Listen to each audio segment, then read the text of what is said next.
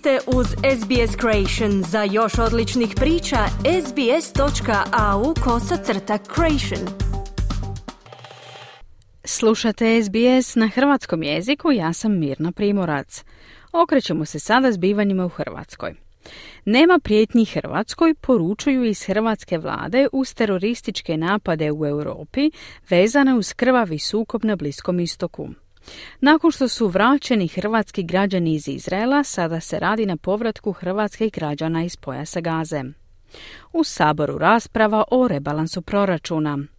Dok vladajući kažu kako je financijska situacija povoljna, oporba kaže kako je dobro imućnima, a loše onima koji to nisu. Europski je dan borbe protiv trgovine ljudima. U Hrvatskoj se još uvijek kažnjava žene koje se bave prostitucijom, a ne one koji za to plaćaju, upozorile su nevladine udruge. Dio cijena prehrambenih proizvoda i kućnih potrebština koji su podivljale uz uvođenje eura vratio se na nešto niže razine. Međutim, neke vrste povrća poskupljuju. Zašto? Više u izvješću Enisa Zebića iz Zagreba. Nakon što su u tri grupe spašeni svi hrvatski građani koji su se našli u Izraelu, sada se radi na spašavanju hrvatskih građana koji se nalaze u pojasu Gaze. Nema prijetnji Hrvatskoj, poručuje premijer Andrej Plenković uz terorističke napade u Europi vezane uz krvavi sukob na Bliskom istoku. Terorizam, ekstremizam munjevito se naslanja na ovakva zbivanja i zato je ključno da sve naše sigurnosne službe budu budne i da prate cijelu sigurnosnu situaciju intenzivnije nego što je to u normalnim okolnostima. I predsjednik Milanović pozdravlja dizanje razine budnosti hrvatskog sigurnosnog sustava. Ovo je moj doprinos tome da treba biti oprezan u Hrvatskoj i podići razinu spremnosti, rekao bih, opreza, ne opasnosti, da, to je na kraju krajeva dobro u skladu sa onom opreza nikad ostali. Normalan život na koji smo navikli ne smijemo zakočiti bez valjanog razloga. Razina sigurnosti podignuta je i u hrvatskim diplomatskim predstavništvima širom svijeta, potvrdio ministar vanjskih i europskih poslova Gordan Grlić Radman. Radi se na tome da se hrvatske građane vrati iz pojasa Gaze, nakon što su već hrvatski građani vraćeni iz Izraela. Ukupno je osoba sa hrvatskim ispravama u Gazi 23. Naše oboje veleposlanika, veleposlanica u Izraelu i veleposlanik u Egiptu uključeni su naravno u njihovu repatrijaciju. Oni trebaju proći uz dozvolu Izraela i Egipta, izraelsko-egipatsku granicu, a onda će uslijediti njihova repatriacija, znači dolazak u Hrvatsku kao što je to učinjeno i za svih 270 hrvatskih državljana iz Izraela, odnosno tri skupine hrvatskih hodočasnika. Hrvatski sabor u srijedu je raspravljao o već drugom rebalansu proračuna u ovoj godini. Planira se prihodna strana poveća za 1,1 milijardu eura, dakle na 27,7 milijardi eura, a da se rashodna strana poveća za 1,2 milijarde eura, dakle na 29,3 milijarde. Povećanje rashoda dokaz je da se vlada brine za one građane koji su pogođeni inflacijom, kazuje ministar financija Marko Primorac. Mi imamo i bolje punjenje proračuna, ali i povećane rashode i za pakete mjera, i za plaće, i za mirovine, i za sanaciju šteta od potresa. Iz opozicije odgovaraju da se ne oporezuje imućne, dakle banke i vlasnike nekretnina, a da najveći teret punjenja proračuna nose oni najsiromašniji koji najviše novca troše na hranu, dakle da se ne oporezuje vlasništvo nego potrošnja. Katarina Peović iz Radničke fronte. Proračun se puni najvećim dijelom, najregresivnijim tipom poreza PDV-a koje plaćaju svi, a najslabije oporezujemo bogatstvo i imovinu. U povodu Europskog dana protiv trgovine ljudima, nevladine udruge okupile su se pred Hrvatskim saborom tražeći da se prestane u hrvatskom zakonodavstvu kažnjavati žene koje se bave prostitucijom, a da se počne kažnjavati one koji koriste činjenicu da su one iz niza razloga prisiljene na prostituciju i njima plaćaju za seksualnu uslugu. Kažnjavanje prostitucije regulirano je u zakonu o prekršajima i u kaznenom zakonu. Nikolina Zeci iz Centra za žene žrtve rata Rosa. Tražimo da Hrvatska uskladi svoje zakonodavstvo sa europskim standardima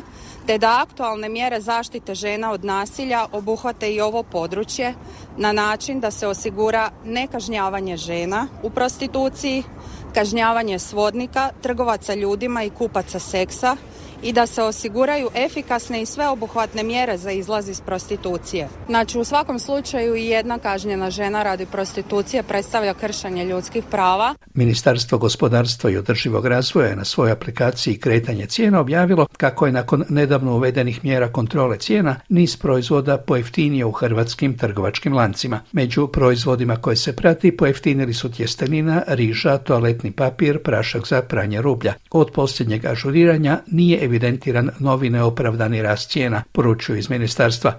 Međutim, zabilježen je rast cijena crvenog luka i svježeg kupusa. Zašto je to tako, objašnjava predsjednik udruge trgovine u Hrvatskoj udruzi poslodavaca Martin Evačić.